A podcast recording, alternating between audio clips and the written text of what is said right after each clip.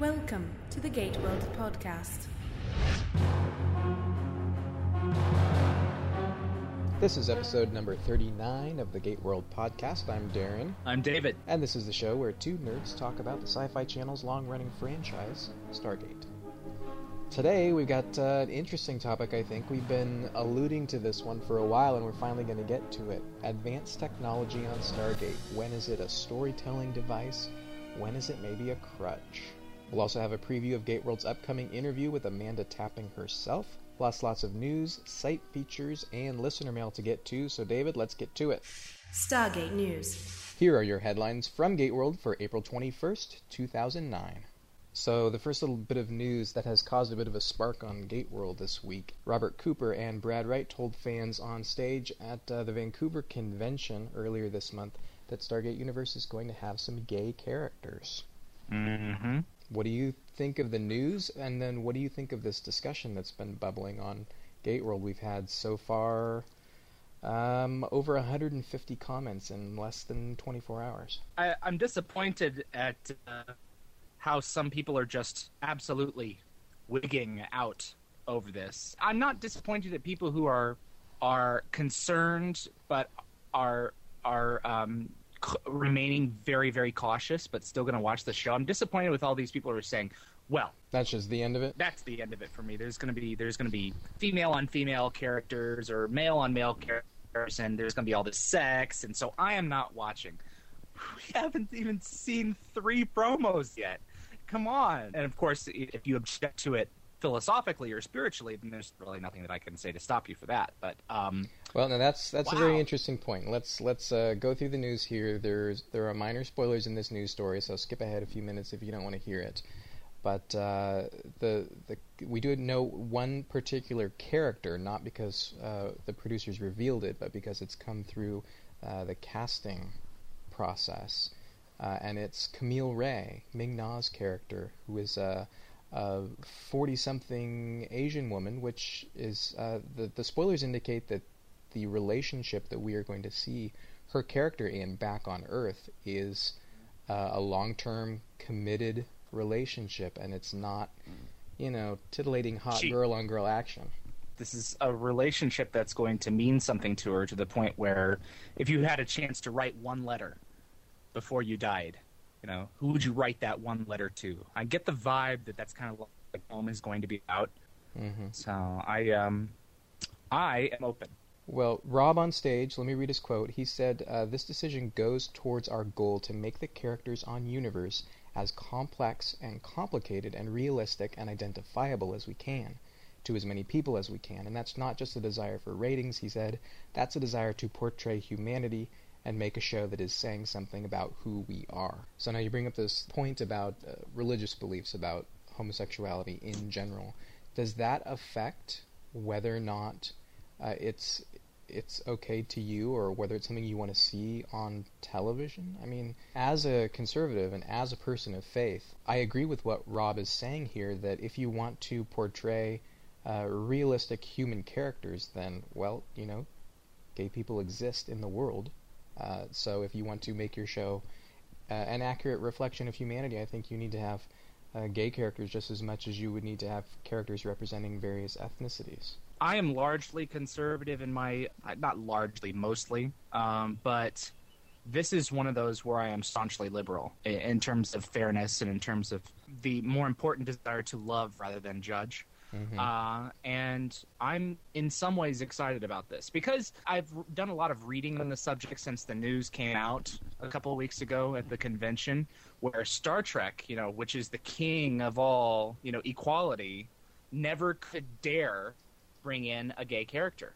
They Mhm. could. Gene said no to it. Rick repeatedly said no to it. Rick Berman, and now Stargate is doing it, and it is bold. It is risky and it should be very entertaining to watch. Not just on the screen, but watch this whole situation unfold Yeah. as it already has. It's exploded like a firecracker on the website. off screen as well. There there are other science fiction shows that have done uh, gay and lesbian relationships well. I think. Again, uh, we're watching Buffy right now, and uh, a gay oh, Buffy has gay. a gay relationship in that with a major character is is a serious, Ah. ongoing, and and well done part of the show.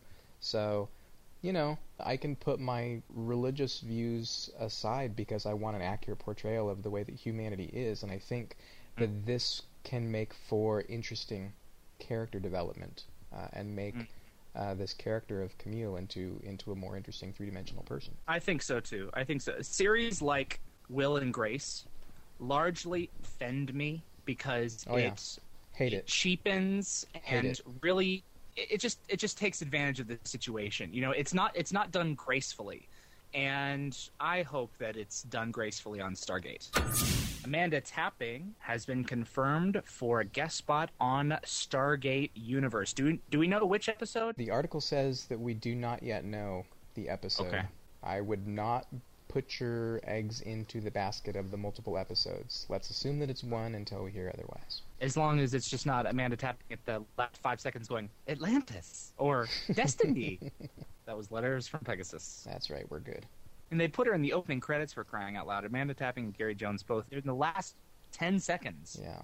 Well, that's exciting. She's going to be on the show. Uh, we've already confirmed that Richard Dean Anderson, Michael Shanks, and Gary Jones are all going to be on the show. Uh, RDA for multiple episodes. All we need is Christopher Judge and Anna Louise Plowman. That would be nice. That would be nice. Anna Louise Plowman, where did that come from? A desire to see Anna Louise Plowman. Okay, there you go. There's more casting news in this tapping story. Uh, one thing that I, as a as an Omnipedia nerd, found interesting was we finally got the first name for Senator Armstrong, which is Christopher McDonald's character. Uh, it's Senator Alan Armstrong. He's the father of Chloe. And then uh, more casting news is veteran actor Carlo Rota has been cast as the head of the IOA. And Janelle Monáe. I, I do not recognize either of these names here. Have you seen anything that they've done? Janelle Monáe is uh, is a recording artist, not an actress. Oh, so okay. she will actually perform a couple of her songs in an episode, and it, I I would guess it's probably going to be like if you've ever watched Smallville or any any WB or CW shows that use recording artists. It's it's like you know the characters walk into a bar and you get ten seconds of music from the stage, and then they go into the scene. Got it. That's kind of what I'm guessing Janelle Monáe is going to do. She's going to do some ki- kind of an IOA cocktail party. Uh, you never know. Carlo Rota will play Carl Strom, the head of the International Oversight Advisory. And he is a London born actor. He's been in a ton of, of shows 24, uh, La Femme Nikita, Queer as Folk, Traitors. He's in the movie Saw 5. He was on Shark. Uh, and Total Recall 2070, which was one of my favorite shows that uh, SG1 was paired with back on Showtime back in the day. Stargate SG-1 novel Hydra by Fandemonium has been nominated for a Scribe Award. As an example of excellence in media tie-in fiction, the novel was written by Holly Scott and Jamie Duncan, and it's not the first Stargate title to be nominated for the Scribe Award. Stargate Atlantis Casualties of War, written by Elizabeth Christensen, won the same award in 2008. Congratulations on the excellence. And speaking of awards, Stargate and Sanctuary have both picked up a grand total between them of 38 Leo nominations this year. Shorthand version, the Leos are the Canadian equivalent of the Emmys. They're for Canadian produced television. They don't have anything to do with Leo the Lion from MGM. I think that might be a coincidence. I don't know. I'll look Okay. into it for you. Because. I looked at the logo and Leo, it looks like a lion, a roaring lion. You think it's a series of awards for television shows produced by MGM? That's the first thing that occurred to me. Actually, I was like, "Wow, So, isn't this narcissistic?" Yeah, uh, Stargate Continuum got 11 nominations, including direction, Go Martin Wood, screenwriting, Brad Wright, uh, cinematography, picture editing, sound, sound editing, production design, costume, visual effects, uh, all that great stuff. And then uh, in the actor categories, Michael Shanks picked up a lead performance nomination, and Amanda Tapping a lead female performance nomination. So 11 noms for Continuum. Atlantis picked up 17 nominations, including Best Program. That's Uh, crazy. Rob Cooper for directing for Vegas. Screenwriting, three nominations for Remnants, The Shrine, and The Queen. Uh, two nominations for cinematography, more for picture editing, sound, sound editing, production design, costume design. These are in the TV category, so they're not up against Continuum. Uh, TV versus film. Uh, makeup, vis effects, and then David Hewlett has been nominated for a Leo for his performance in The Shrine, and Jewel Staite Mm. for Tracker. And then if you're keeping up with our friends at Sanctuary, that's 10 nominations for Sanctuary, including uh, directing, screenwriting, picture editing, makeup. They do good makeup over there. Visual effects. And then uh, Ryan Robbins, uh, our friend who was uh, Ladon Radim on Atlantis. He plays Henry Foss on Sanctuary. He picked up a guest performance nomination. And Christopher Heyerdahl was also nominated for supporting performance. And, last but not least, Amanda Tapping. Gate World features. Our interview with Brad Wright and Rob Cooper is now up on the website. I will be interested to see the uh, response to this interview. It's fresh off the press. We just did it uh, in Mhm. Brad's office a couple weeks ago. And we had less time than we usually get with those guys, but we're very appreciative for the time they gave us. Uh, but the interview itself, I again, I'll say, I think I said previously, it's kind of general in Mhm. terms of it is very general. talk about universe in general because it's I think for their their uh, promotional cycle it's a little bit early in the year to talk about specific Mhm. details and specific episodes too much. Not to mention the fact that uh, we only got to had time to ask a handful of the questions that we that we went there with. But uh, I hope people like it. I hope people like it. I hope that people don't just open up the interview and start listening, just looking for a fight, because Mhm. that's that's what happens an awful lot. People people deliberately go into interviews with the producers just looking for a fight. You know, actors are okay. We love we all love the actors. We see them every week. We love them. Yep. Producers are just as much people too. And when it comes down to it, at the end of the day, it's a television show. I mean, I, I was at the I was at the convention and there was a woman boycotting the uh, Brad and Rob panel. It's a television show for crying out loud. It's a crazy year, man. At Atlantis getting canceled and, and the controversy surrounding SGU and, and the sort of show it's going to be and how different it's, it's supposed to be. Man, it's a crazy it's a crazy year. Gate World also has a rockin' new photo gallery that you, Mr. David, put a lot of work into, and I thank you. This is our photo gallery from Creation Entertainment's fan tours of the Stargate sets up in Vancouver during the convention, they invited us to go along with them and take some pictures. And then uh, fans uh, can go and take pictures on the sets, but they're only allowed to use them for personal use. They're not allowed to put them on the internet. Uh, we were able to secure very special permission from MGM, and thanks to all those guys and gals to share some of these with you. I uh, was on the way home from the uh, from the convention, and I decided to pop an email off to one of my buddies in uh, MGM's marketing division, and I said, "Carol, do you uh, do you think that you could get clearance for this? I mean, I know, I know that uh, we can't publish photos online, but can we?" And uh, I sent her a list of proposed photos, and they reviewed and accepted every last one. So uh, it's a really special treat that they've allowed us to present, and uh, that's up on the site now. There's a little over 50 photos up here. Some of them have me and David in them. There's this really sweet one at the end where uh, we managed to get the gate turned on. So we're standing in front of an active wormhole. That was awesome. I was very tempted just to just go through, but we hadn't sent a map, so who knows what was on the other side. So look at those photos and see if you can find out uh, what is different about Stargate Command that's been uh, re refashioned a little bit to serve as the Icarus base in the universe premiere. Save time. What is the same? My 100th interview for Gate World, 100th solo interview. That interview is going to be up on the website later this week. Amanda in all her glory will shine on Gate World Video. once again for my 100th. Our first video interview with her. You are wearing the hat of executive producer, unlike you did on Stargate, you know, and John and, and Rob and Brad would, would run through the hoops with the networks. And now you kind of have to do that with, mm-hmm. with sci-fi. Yeah. Are you, is that teaching you a lot of lessons? Are you re- having a great deal of re- more respect for those? Not, not that you didn't have before, Oh, but I have a huge amount of respect for them. Yeah, and in fact, I went up to Brad uh, and Rob uh, and Joe. I think. How do you uh, do it? Well, I just said I'm sorry for every stupid question I ever came into your office and asked you when I was an actor. I'm really sorry. You're constantly barraged with questions, and you are dealing with a lot of different factors. I mean, on Stargate, it was MGM, it was Sci-Fi, it was the Canadian network, it was, you know, plus the production, plus the cast, Mm-hmm. plus the crew, plus everything that's going on. So you're and you're writing scripts, and you're dealing with the do you get it creative. How do you get it all done? Yeah. And your post-production and your pre-production, and so uh, yeah, I I always had a huge amount of respect for them. I just don't think I quite understood what they did, at the full extent of what they did, and now I do, and I go, oh, wow.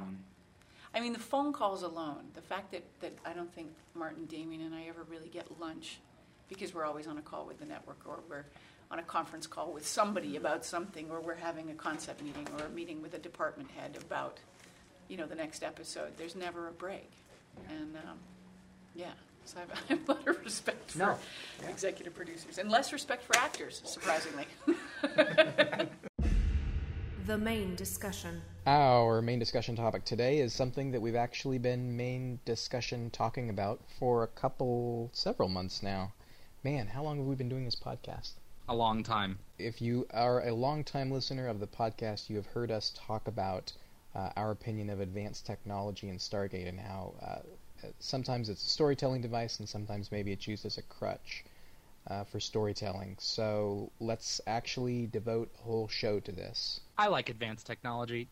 It's pretty. Well, hey, it's Um, sci-fi. It's sci-fi, you know, but um, it is generally used to progress the story or slow it down, or it, it's it's generally designed for a specific purpose. They don't just throw it in because it looks cool on Stargate. It is designed to facilitate story, and it can be used and misused uh, in terms of how it helps the story along. Sometimes it's really transparent. You can see advanced technology after advanced technology after advanced technology. You know, we start in early part of the season. Oh no, the Ori, or oh no, the Kull Warriors. You know, here's the new big baddie. They're Ah, unstoppable. run They're for your. They're unstoppable. And then a few episodes later, we invent the dis- the Kull Disruptor or the Prior Inhibitor. You know, so we have a few episodes of ah, and then we have and we get them taken care of. So that's where my frustration comes from. You know, when it's a nice balance, um, I don't tend to notice it, and I tend to kind of move on and and and uh, and be impressed and yay, that's cool. But uh, when when you get things like the Kull Disruptor or the Ori Inhibitor or God forbid the Dakara Super Weapon, which takes care of the replicators like like that, it's a little bit more noticeable in my opinion. Some people don't care. You know, it's an Yeah. action hour. We get a bunch of visual effects. That's cool to them, and I envy them so much that they don't care because that is really, really nice. We are very much nitpicking here. We are and we're very I think Monday morning quarterbacking on the poor writers.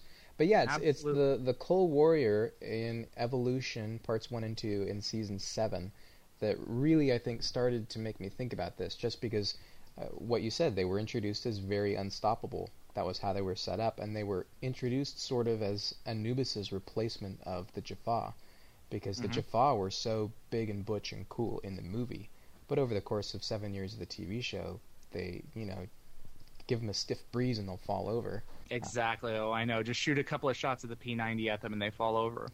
But we introduce the Kull Warriors, and then it's it's literally a handful of episodes later we have a gun that can kill them in a shot or two. In this case, I don't think it is a crutch. I think it's an interesting storytelling device because the whole premise of evolution is that Anubis has found this piece of ancient technology, Tel'chak's device, which animates dead tissue, uh, and used it to create this thing. So if we can find this device, then we can figure out a way to counteract that energy. I think I think it Mhm. works in this case. Yeah, one of the problems that the, the bad guys have is that they, they leave their Achilles heels lying around.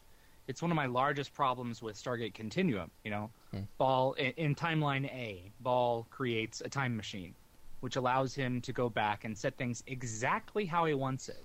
But no, he couldn't leave well enough alone because in timeline B, he has to recreate the time machine, even though he has everything as he wants it, which gives SG1 the opportunity to use it against him. Had he not reinvented it, which I wouldn't have remade it, he wouldn't have had a problem. But no, it's television. It's it's a story. The characters have got to survive, and they've they've got to uh, they've got to make it to the next episode. Well, what we've talked about a lot in the past is the fact that the, the classic seasons of SG1, which we're now going through in our Stargate history series, I don't know, it felt more gritty, more realistic, more more like Mhm. us because we didn't Mhm. have ships and we didn't have uh, all these advanced technologies and, and even allies necessarily.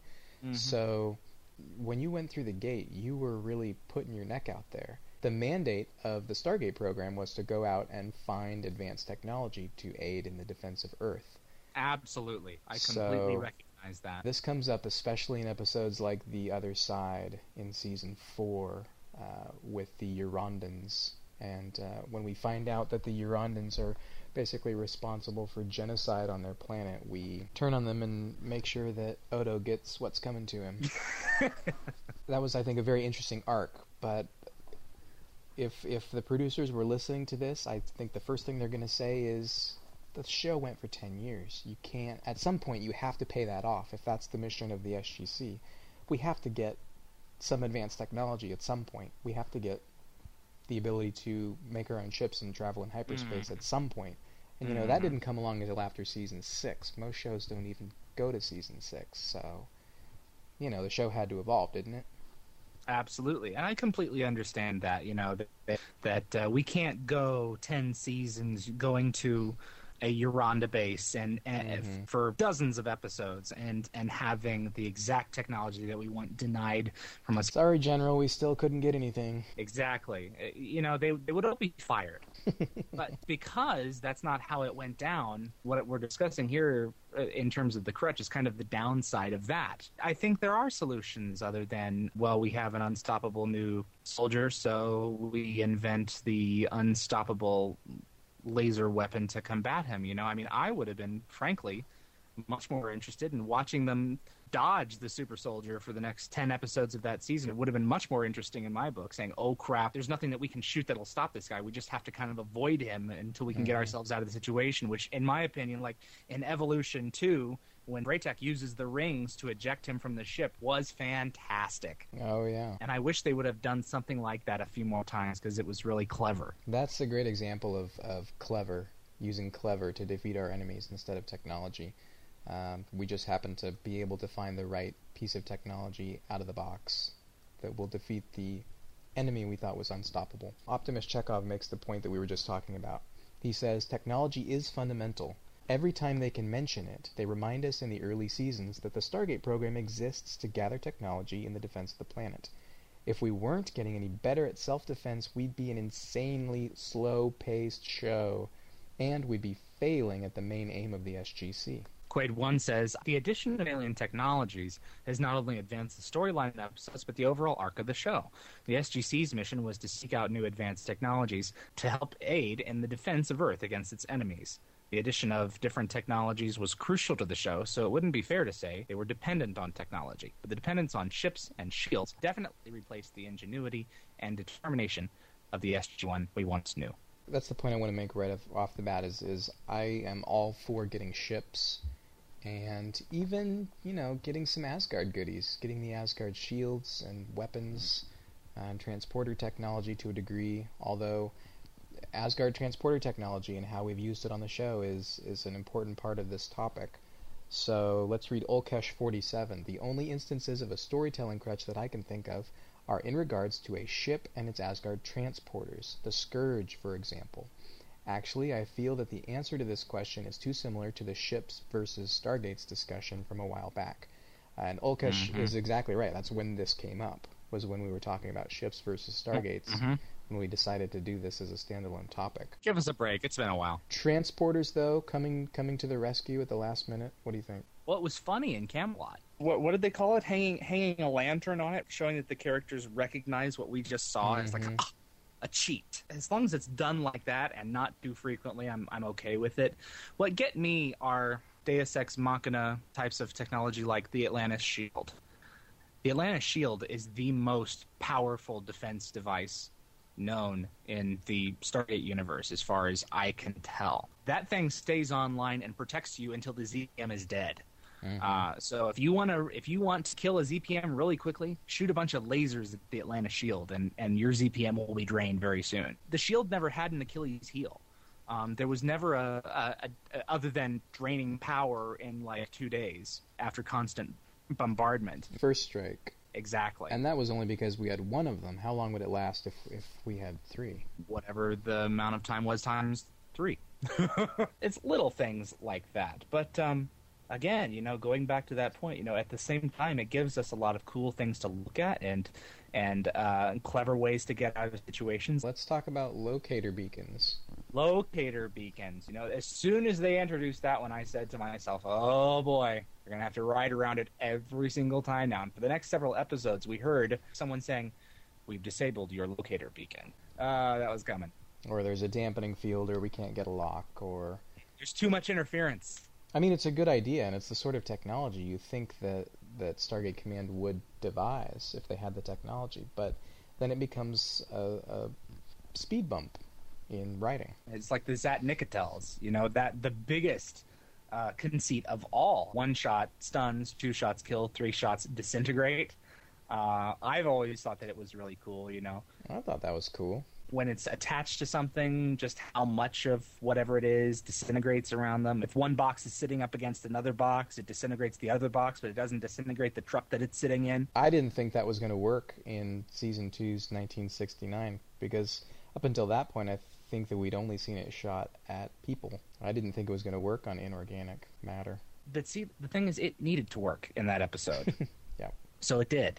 I think it's it's uh, really as we get on towards season nine and ten and Ark of Truth, advanced alien technology. All we have to do is find it, and it will solve all our problems. Starting with the Dakara super weapon, with uh, our way of, of taking out the replicators in season eight.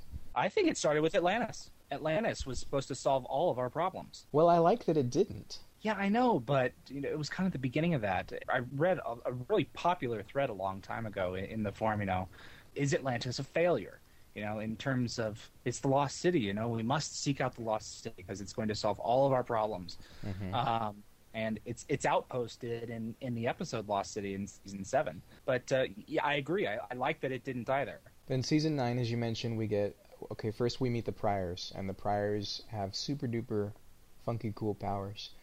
And then by the mid-season two-parter, we have an anti-prior device where we can turn them off. Almost completely, not not entirely. They overcome it, which I thought was a really cool twist. I wasn't expecting that. Yes, There are a few holes in it. very good point. And then we we hear what the Ori are. They're ascended beings. They're the enemies of the ancients, basically. They're evil ancients, uh, after fashion. And so they're virtually unstoppable. How do you kill an ascended being? Well, it just so happens that there was an ancient who created a weapon that can kill ascended beings. And so season Mhm. 10 Yep. became about the hunt for Merlin's weapon. And then the granddaddy of them all is uh, uh, the Ark of Truth is, has obviously been criticized as sort of the magic fix, the literally the solution. Magic box. box. It's a magic box that all you have to do is open it and point it at the right person, and you win. I remember talking with someone. I said, um, "What do you think of the the Ark of Truth?" And she says, "Well, it was okay." I'm like, "Wasn't it? Didn't you find it entertaining?" Oh yeah, it was a bunch of great twists in it, but at the end, you know, it loses momentum because we just push a button and it solves it. I think Rob spoke to that a little bit in an interview that you had with him, where where you know he only had t- an hour and a half to wrap up the Ori storyline, so they had to create an Ark of Truth. Yeah, he did. I chatted with Rob right after Ark of Truth came out and asked him some of these some of these critical questions, like is the Ark of Truth sort of a of a, a Deus ex machina? And this piece of technology, like so many of the others that that we've named, I think it's not fair to call it a Deus ex machina because it fits in the Stargate universe and it's set up. And they set up things like Merlin's weapon, uh, you know, almost a year in advance, and then it just becomes about the hunt for it. So Rob said, for example, you know, this is something that, that SG1 has kind of always been about is the hunt for technology. It just in these later seasons it becomes about we have a very specific problem. We've discovered that there's a very specific solution to it and we're going out and hunting that piece of technology instead of just the general mandate of we've got to go find some stuff to help defend Earth Well, that's certainly fair. for that reason, I don't think that these sorts of things are, are storytelling crutches necessarily. And I realize that in choosing this title for our discussion, um, from a writer's point of view, the word crutch is a bit a bit uh, caustic, a bit antagonistic of a word.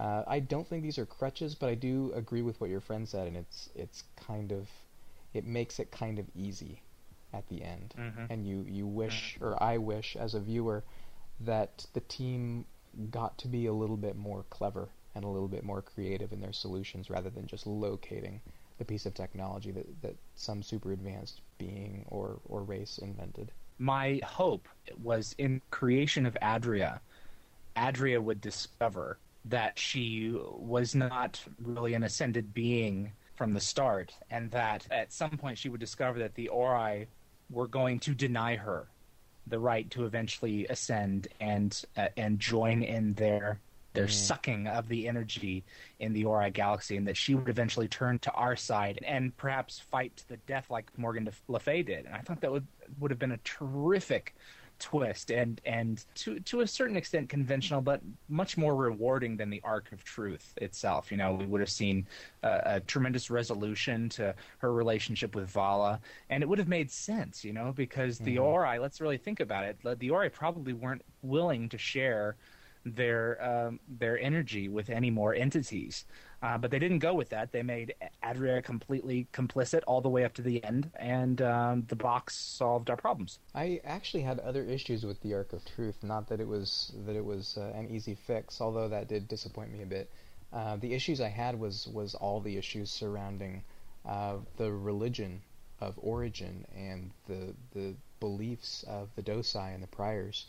Um, I mean, yeah, they're trying to, to kill people and enslave worlds, and, and in that sense, it's evil. Uh, but the idea of of brainwashing your religion away because because we believe you're wrong and because you're doing objectively evil things because of your religion, we're therefore going to put an end to it. That's one of the questions that I, I chatted with Rob about, and that um, was um, I think left outstanding and unanswered by Ark of Truth is what happens to Origin uh, after Adria and the Ori are gone. Uh, does Origin continue in, in some sort of positive direction To have meaning, yeah. as a religion, to have, to have meaning in the lives of all these people in, in the Ori Mhm. galaxy? I think that's one of those that was left deliberately unanswered, and I for one appreciate that. I don't need resolution to that. Yeah. Uh, I think you can. I think you can take for it that there's going to be some kind of a half resolution at that point. That Tomin's going to become a leader. That he's going. He, as someone who was raised in a very New Testament household, you know, where uh, his gods are forgiving and giving and loving. I think you can anticipate something like that as being the ultimate outcome of that storyline. Mac Jackson says, I never thought of tech being used as a crutch for SG1, at least during the first eight years. I always worried that it may be used as a last minute save at the end of an impossible situation, but I don't recall that ever happening. You guys have mentioned that you'd rather not have seen them use tech to stop the Ori. What would you have liked to see instead? good old iron wit and rationale. I thought uh, that Tomin's turn in Line in the Sand was actually going to be the beginning of that, where we found members of Origin who were much more new to. Uh, I'm sorry, for, forgive me for keep on going back to the biblical reference. Were much more New Testament in their beliefs than Old Testament, interpreting the Ori as as uh, loving entities, whether or not they were or not, uh, overrunning and overriding those who were the uh, knives and pitchforks kind of Mm. group within the uh, the origin belief Something of a, a theological reformation within Origin. within origin itself by by virtue of our presence by virtue of our influences and interactions with them you know maybe there's nothing wrong with what uh, with what the Milky Way people believe in you know Mm. maybe maybe our responsibility is to suggest origin to them but to ultimately let them decide it for it themselves rather than torching them And when you have all the Ori gone, uh, all the ascended beings and, and Adria, that's much more plausible of a situation when you don't have that immediate Mhm. pressure. I have Raw. I do not think Stargate uses technology as a crutch. In any show, there will be an episode or two where we get the team out with a new technology just in the nick of time, or use a new technology to beat the bad guys. My opinion is that new technology is fundamental to Stargate because new technology is what the Stargate program was started for. Without it, the program would be shut down, especially if there is no threat at the moment. I think that technology is fundamental to the Stargate universe, but I think that good old fashioned human ingenuity is more what the SGC is about. Something that that you have suggested on the podcast before is that hey, it's about time to start crippling some of the technology that we have, some of our Mhm. ships and our super duper weapons. And I think we both like the fact that the ancient weapons platform was destroyed Yes, in extremely. the, the Atlantis finale. That's the kind of thing that, that I want to see more of. The technology is cool, and it makes sense that over the course of, of 12 years out there that we've gotten this stuff and developed this stuff.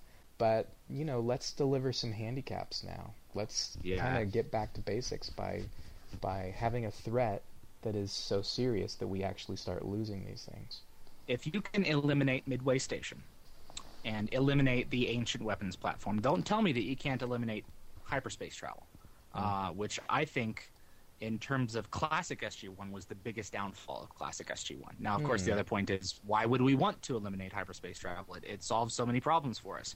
Well, the Stargate can solve those problems too, while at the same time bringing about a handicap in itself because we can't reach them over distance. Distance is the issue. That's where I think we start getting into the, the area of, of a crutch, where you have something that, that helps you solve problems in crafting a story, uh, that, that you rely on it so much that you stop necessarily uh, thinking about a, about a more clever solution. A minor example is, is just what you said in Evolution Part 2, uh, using the rings to jettison the Kull Warrior. Uh, those little things. I mean, if you've got a transporter on board, then then it kind of becomes different. If you've got a uh, an anti-Kull Warrior gun where you can just open the back door and shoot him, uh, becomes different. So things like hyperspace travel, I think, uh, and and the locator chips, I think those can be used as crutches. And the solution to that is get rid of them and just what you said, handicap yourself, and make yourself come up with clever solutions. I think that universe, by nature of how it has how it has been created, is going to have some clever, clever handicaps in itself. I know that someone is going to get left behind very early in the show when the train starts moving again, when the Destiny takes off. Someone is going to get left behind. Otherwise, we're not going to, to say to ourselves, "Oh, you better get back on that Destiny because because it's going to be taking off." No, it's going to be like, "Dude, you need to get back on the Destiny because we lost Colonel Young or we lost whoever it was, and we don't want that to happen again." Like with Kawalsky with the Ghoul. Um, that's going to be like a really, really great handicap. It's going to deliver an urgency. It's going to be very, very fundamental to the to the concept of the show. As soon as they have a ship that is at disposal, like a shuttlecraft, which can move at the speed of the Destiny and and get us back to where the Destiny was, it's all over. Because that is really they- they've they've designed the show with that handicap, and I think it's really freaking cool. It makes you write creatively, I think. It does. Uh, yeah, don't make things too easy. It has Jeopardy. Shirt and Tie writes, I have no major problems with the use of last minute beam outs or of the sudden arrival of the Daedalus to whisk our heroes away. What I do have a problem with is when established dogma within the show is overturned or just dismissed out of hand. There is one glaring and obvious example. In Ark of Truth, I was disappointed with the way the Ori were finally defeated. We had two years of building up the Ori to be just about unbeatable. Millions of followers, huge power, unstoppable, and they were finally defeated by a box? God love Paul. Thank you, Paul. Well, last but not least, let me ask you about uh, Atlantis. We've been giving uh, SG1 the, the work over here. Is Atlantis guilty of the same sorts of things? Like I said with the Shield, the, the Atlantis Shield uh, was was a big portion of that. It is in a lot of ways, but Atlantis, in many ways, took advantage of those technologies that we had to begin with and used them very well. The this this storytelling device or crutch podcast, as far as I'm concerned, really has its bullseye targeted on SG1. For mm-hmm. me, it does. This I is this so. was not really an issue that I had with with Atlantis. This was my biggest issue with SG1 in the later seasons. I loved Rob Cooper's Ori. I loved the origin. I loved their concept. I mm-hmm. loved Vala's speech in Crusade. They will fight until we are dead or they are period. And it was almost completely crushed by the Ark of Truth. But before that, I still enjoyed the episodes. I still enjoyed what Origin presented. A lot of people didn't. I loved it. Mm-hmm. I think you're right. Atlantis inherited a lot of this from SG1, having the ships and the ships being as powerful as they are, especially after Unending, when we get the Asgard core installed on the various ships, and, and they've got Asgard shields and weapons. The locator chips, the the last minute save, the ease with which we can beam up to a ship and go anywhere we want. Somebody else mentioned in the discussion thread the parallel issue that Atlantis suffers from is not so much falling back and relying on technology as it is falling back and relying on sort of science and technobabble. So because we're in an, an advanced ancient city and, and all this tech is here, and we've got the shield and we've got the star drive and et cetera, et cetera, um, a lot of it becomes about giving McKay some dialogue or giving Zelenka some dialogue that will explain why we can do what we can do, like the wormhole mm. drive coming out of nowhere. That's mm-hmm. more of a technobabble explanation than it is an advanced technology crutch, in my opinion. Yeah, one of the things that that continually drew me to Battlestar Galactica was was the scarcity of technobabble. That's what really drew me to that show. Mm-hmm. There was maybe one a season. In the finale of Battlestar, you know, we were explaining how the black hole and the Cylon station work, you know, and where we were basically allowed to jump into the the proper parking space above the, the super Uber base ship to fire on it, and the delivery and extraction point, et cetera, and so on. Um, and that's what I really hope that Universe will will, will bring an, an opportunity to get uh, away from the techno babble. I doubt it, considering David Blue's uh, character and, and a couple of the others. Um, as Brad and Rob indicated to us, you know, you're still going to have the kind of brainiac uh, who c- maybe along the lines of someone who's 28 years old and can speak 24 different languages. Pick one. Um, so maybe that's just part of what Stargate is. I will get over it.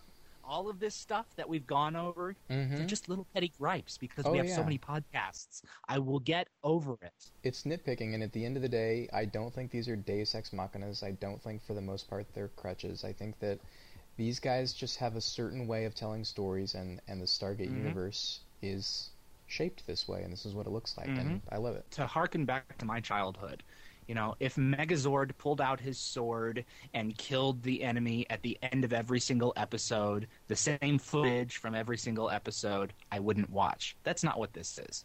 You know, it's it's absolutely a trivial thing, but I love the show so much, and it is it is near and dear to me so much the franchise that um, those in the audience who feel the same way. I just wanted to bitch and moan to you a little bit.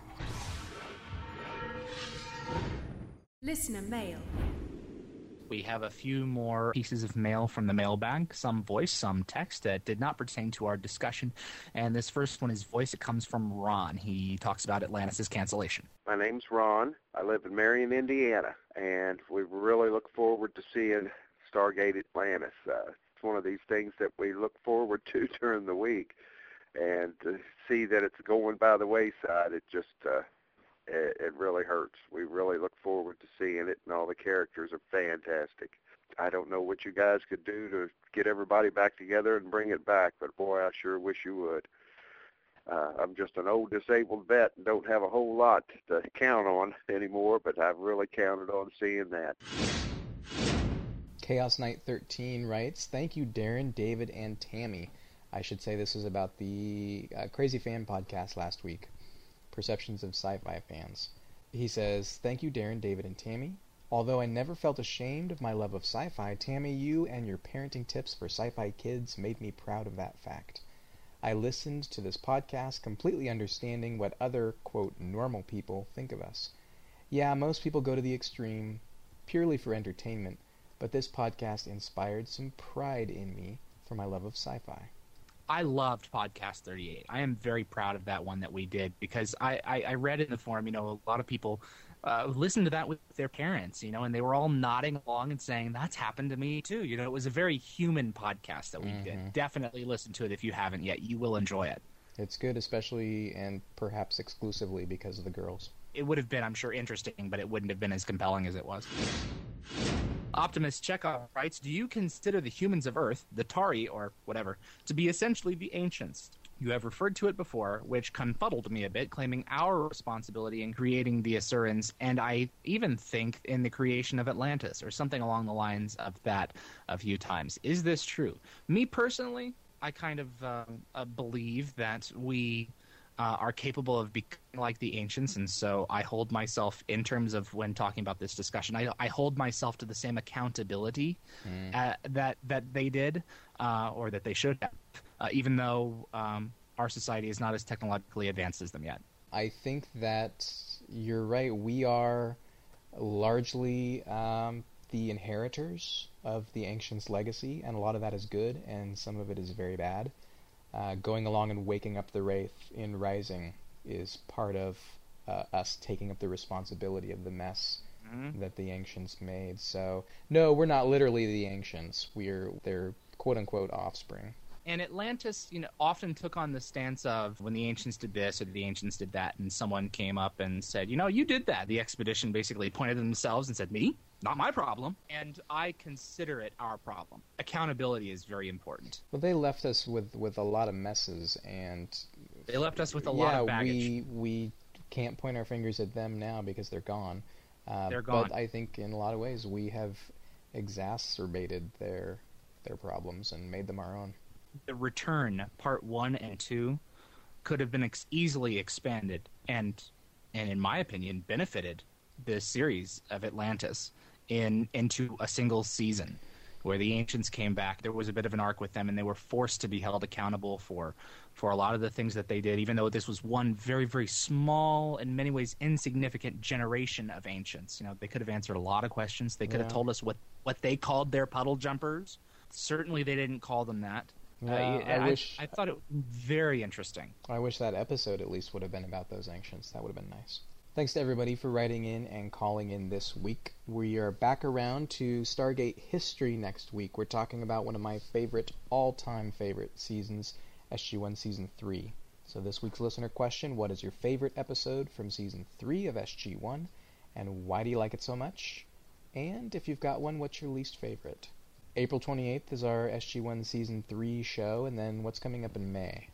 May 5th is going to be another philosophical question, a very broad based discussion. What is ascension? Aw, yeah. What is going from a material existence to an immaterial existence? What does that mean? And we have one philosopher with us and one sci fi geek who will be uh, answering uh, that question, and that is specifically Darren and David. We're bringing a philosopher on? You theologist, you. You're, you're more of a philosopher than I am. Put on my thinking cap. I might actually have to prepare for that one. The uncertainty principle will not help you now, Darren. Next generation reference of the week. That's uh, Descent Part 1? Yep. Blessings and prayers go out to Stephen Hawking, who is currently in the hospital. Oh no, I hadn't heard that. Well, that's our May 5th show, and then on May 12th we'll be back for another round of open line night. So think about what you want to hear us talk on. Ooh, what if we bring Tammy on for open line night? I think that would be very, very interesting and very, very over time. Stargate Geeks Gone Wild. Bring her on. She's never been on for an open line night before. Good idea. Well, that's our show for this week. Thanks for tuning in. In this episode, we talked about advanced technology in Stargate. Is it a storytelling device or a crutch? We also gave you a preview of Gateworld's interview with Amanda Tapping. That's video, it's shiny, it's pretty, she's pretty, and it's on the site soon. For links to everything we talked about today, head to gateworld.net and look for the episode number 39 show notes. We're irritated by all of your uh, feedback and responses, but we put up with them anyway. Oh, you're not supposed to say that publicly. We'll come off of our thrones and high horses and, and clouds, and uh, we will we will read your podcast back thread uh, comments. That's much appreciated, but rather than reading your brilliant thoughts, we would much rather hear your brilliant thoughts. We would like to hear them on the hotline at 616 712 1647. Long distance rates apply. Day or night, it doesn't ring anywhere. So that's 616 712 1647. From gateworld.net, this is Darren, And this is David and we'll see you back right here for the Gate World Podcast.